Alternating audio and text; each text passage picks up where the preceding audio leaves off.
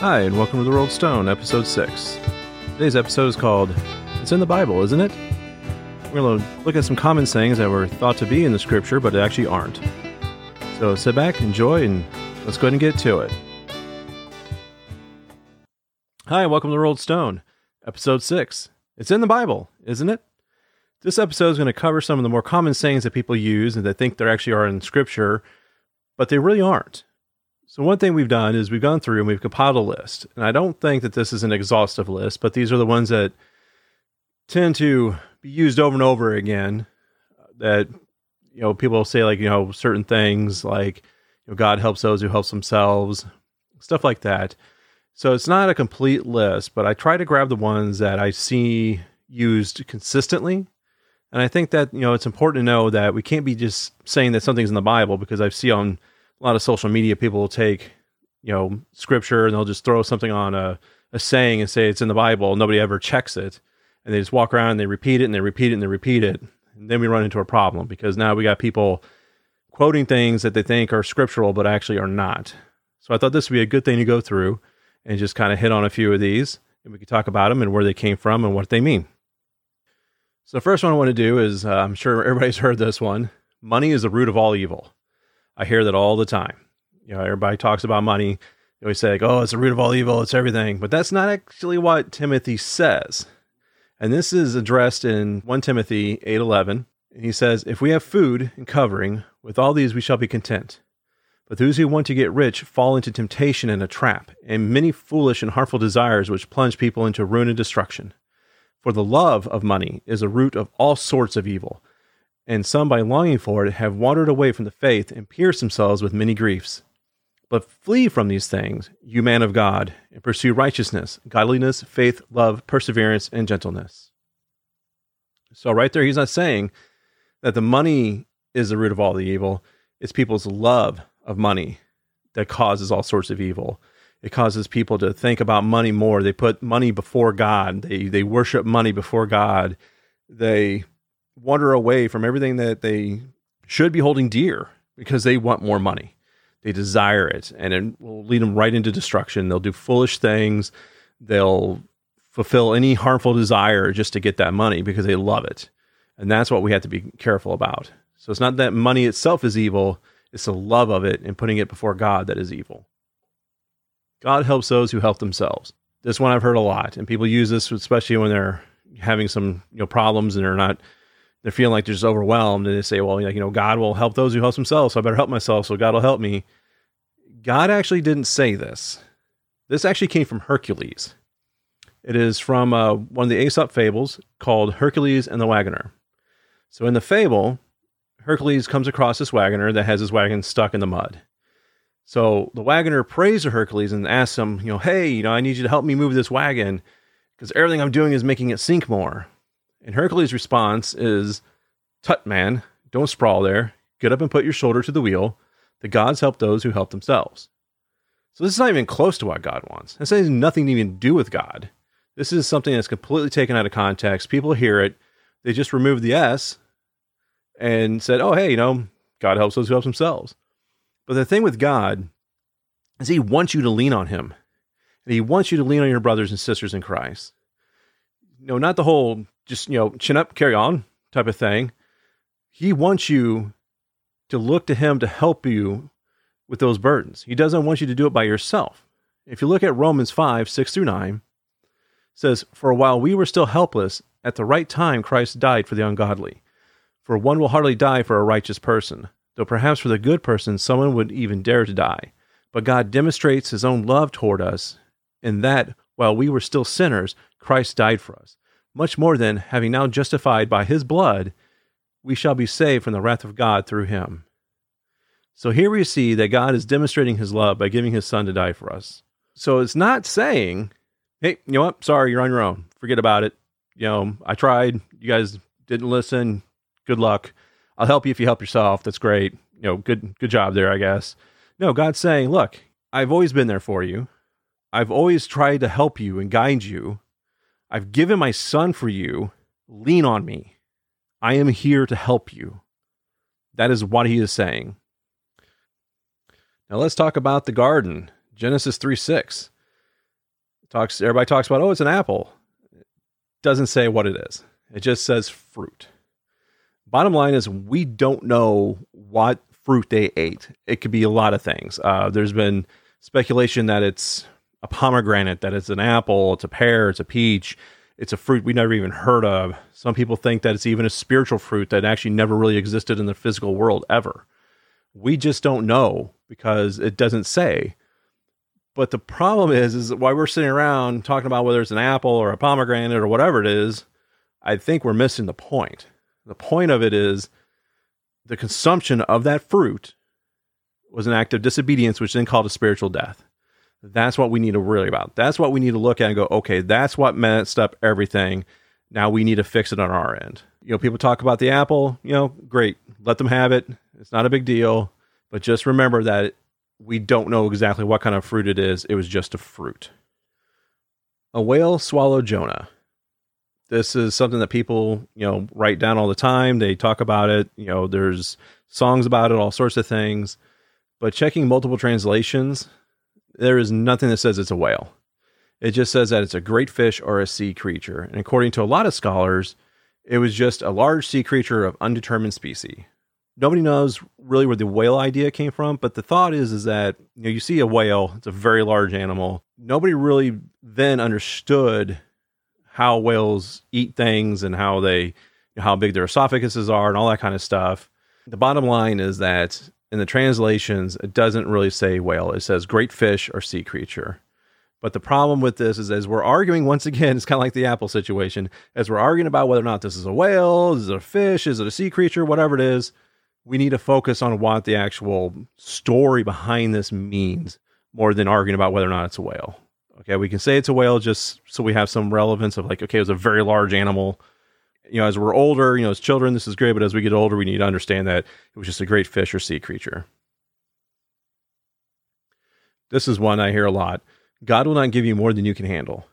And this is usually said when things happen in your life, you're feeling overwhelmed, you know, your car breaks down, causes lots of stress, you're got a lot of things going on, a lot of pokers in the fire, and you just say this, like, well, God won't give me this if I couldn't handle it. And this comes out of First Corinthians. And Paul tells us through this the following No temptation has overtaken you, but such as is common to man. And God is faithful, who will not allow you to be tempted beyond what you are able, but with the temptation will provide the way to escape also, that you may be able to endure it. Okay, he's talking about temptation. He's not talking about stress. He's not talking about whether or not you have a lot of issues going on in your life. He is talking about temptation. Now, some temptations are stressful, of course, but there's no mention of God giving you more than you can handle in life. He will, and in his faithfulness to us, give us a way to deal with that temptation, to escape that temptation. But he's never going to just be like, oh, I'm just not going to give you more than you can handle. No, he doesn't do that. What he does, though, is gives you a way to handle that stuff in your life, to handle those stresses. And that is going back to leaning on Him, leaning on your brothers and sisters in Christ, submitting yourself to God. So, God will not give you more than you can handle? Not in the Bible. The three wise men. This is going to be a short one. There's actually no mention of how many wise men there were. The thought is that there's three gifts, therefore three wise men, but it never really says how many are there. It's a minor point, but it's actually not in the Bible. So if you want to go take a look at it, go ahead. But you know, I don't think this is something really to get in a heated discussion with somebody over theology over. But I just wanted to mention it. God works in mysterious ways. This is a yes and no one. There's actually no record of a prophet or apostle saying this in the Bible, but it does have its roots in Isaiah 55, 8 through 9. For my thoughts are not your thoughts, nor are your ways my ways, declares the Lord. For as the heavens are higher than the earth, so are my ways higher than your ways, and my thoughts than your thoughts. So, does God work in mysterious ways, doing things that we just don't understand? Yes, but they're not mysterious in the sense of not having a reason and just they just happen. This idea is also reinforced in Deuteronomy 29 29. The secret things belong to the Lord our God, but the things revealed belong to us and our sons forever, that we may observe all the words of this law. In Romans 8 28, and we know that all things work together for the good to those who love God and are called according to his purpose.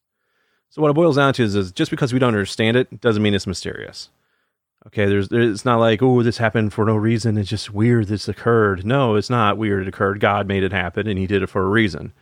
We just because we don't understand it because His thoughts are higher than our thoughts. His ways are higher than our ways. Does not make it mysterious.